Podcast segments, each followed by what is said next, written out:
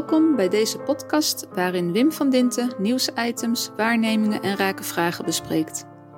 Veel zaken worden pas echt interessant als je dieper graaft en daar kom je altijd een laag van betekenisgeving tegen. In de podcast van deze week hoor je het audiospoor van de vlog van Wim van Dinten, waarin hij vertelt dat het in verkiezingsprogramma's en in de media gaat over wat er mis is, maar dat niemand het heeft over het overstappen op een andere denkwijze als je de problemen wilt oplossen. Bij alles blijven ze uitgaan van systemen, terwijl er een heel groot repertoire is waarbij je uit zou moeten gaan van de burgers en hun context.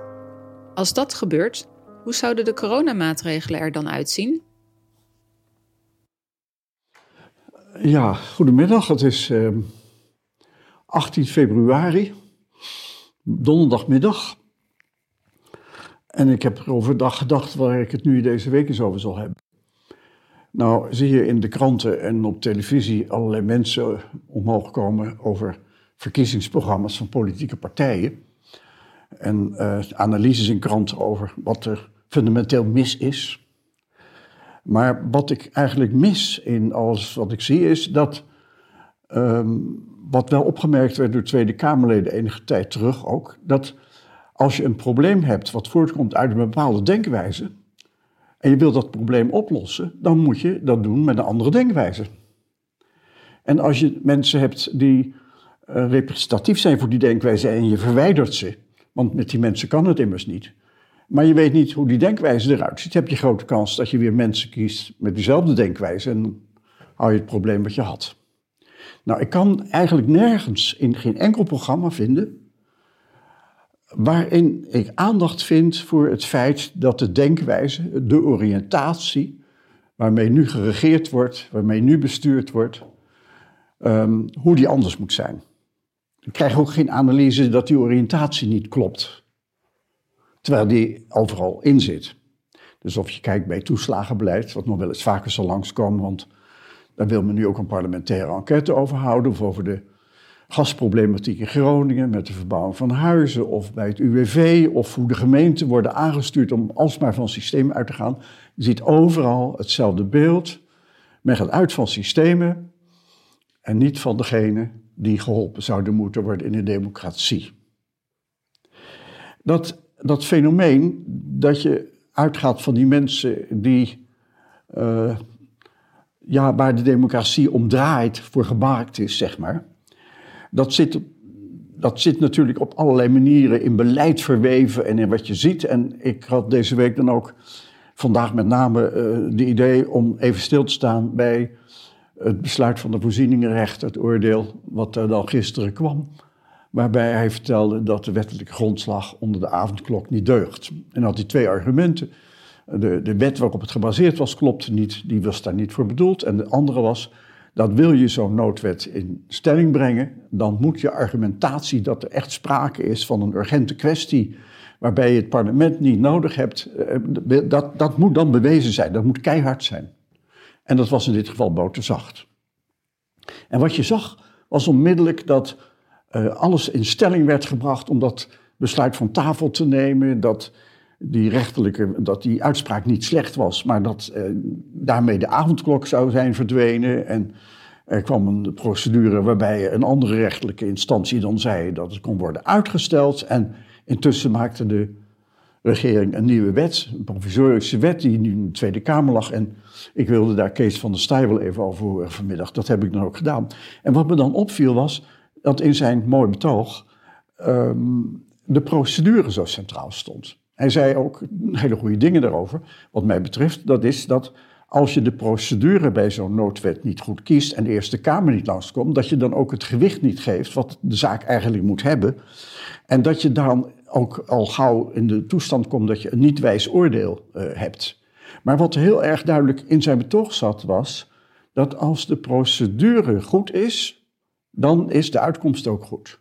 Of als de procedure niet goed is, dan moet je zoeken naar een andere procedure. Dat beeld dat je bij heel veel rechtelijke instanties tegenwoordig ook tegenkomt, dat je uitgaat van de procedure en zegt als de procedure goed is, is het besluit ook goed, dat, dat, dat zat ook in zijn betoog. En er waren wel mensen die zeiden, ja, maar je moet ook kijken naar de argumentatie, want het klopt niet echt. En je hebt grote kans dat als het nu weer niet deugt, dat viruswaarheid weer een proces aangaat en het weer wint. En dan is de eh, zaak nog veel groter. Dat, het werd niet vervangen door de gedachtegang of de manier van controle die steeds gehanteerd wordt en ook hierin zit of dat nou wel juist was voor deze situatie. Of de maatregel van de avondklok eigenlijk niet vervangen moest worden door een andere maatregel die paste bij de democratie. En waar kun je dan aan denken? Nou, dan kun je denken aan iets wat eigenlijk al de hele pandemie speelt. Dat er steeds nadrukkelijker generalistische maatregelen worden afgekondigd, centralistisch van aard zijn, die vrijheidsgraden van mensen belemmeren. Terwijl de essentie van een democratie zou zijn of je misschien in staat bent mensen aan de voet van de samenleving te helpen om een veilig beleid te voeren. Dus eh, kun je kijken bij iemand die een restaurant heeft of die zo zijn zaak heeft ingericht dat het veilig is. En als het niet veilig is, dan lopen de klanten gelijk weg en heeft zo'n man ook enorme schade. Dus het, het, het fouten, fouten worden als het ware direct afgestraft. En je ziet ook dat uh, er een appje moest komen. Nou, je hoort er verder niks meer van, want dat doet niet wat men van, van verwachtte. Maar iedere keer, iedere keer zie je dat dat controlemechanisme wordt aangehaald en strak gezet. En dat de overgang naar uitgaan van de burger of de uitgaan van degene die je wilt helpen, als het ware verdwenen is. Dat zit ook in dat aardgasbeleid in Groningen, wat al heel lang duurt. Ik heb het in twee vlogs aan de orde gesteld. Bij dat toeslagenbeleid, uh, het, bij de gemeente kun je het helpen, het uitgaan van de burger ook nauwelijks meer eh, terugvinden. Kortom, dat fenomeen dat je naar een andere denkwereld moet overgaan, waarbij je uitgaat van de burger, dat is het grote ding.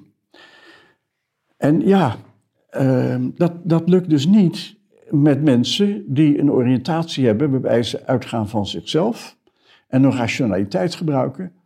Dat lukt alleen met mensen die in staat zijn ook van die burger uit te gaan. Nou wil ik niet zeggen dat alles daarop gebaseerd moet zijn. Als je een gelduitgifteautomaat wilt gebruiken, heb je er regels voor en die zul je moeten gebruiken. En als je van het verkeer wilt uitgaan, moet je regels gebruiken die daarbij horen. Rechtsrijden en voorrang geven bij de rotonde, om er maar een paar te noemen.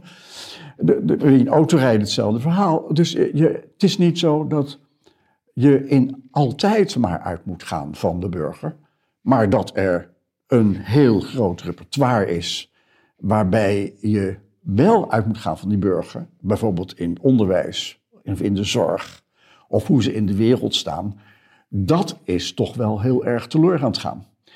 En dat staat ook nog haaks op het fenomeen dat we eigenlijk al 20, 30 jaar een beleid hebben dat die burger uit moet gaan van zichzelf en dat hij geëmancipeerd zich moet gedragen en dat hij geëmancipeerd is en dat je als je bij een psycholoog komt en je hebt problemen, dan moet je vooral uitgaan van jezelf en je moet assertief zijn.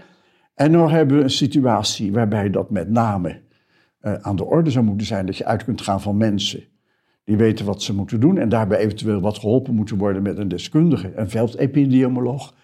Uh, dat, dat is nou ineens verloren gegaan. En het laat dus zien dat de overgang om een ander paradigma waarmee je stuurt enorm ingewikkeld is. Je kunt niet zomaar overstappen naar een ander paradigma. En dat zie je ook terug in die verkiezingscampagnes, dat zie je terug in dit beleid. En daarom mag je ook verwachten dat dit nog wel even zo door zal gaan. En dat het ertoe leidt dat we met al die systemen en maatregelen en controle van de overheid op een route zijn geraakt. Waarbij we geleidelijk aan en steeds vaker ervaren dat we onze vrijheid kwijtgeraakt zijn.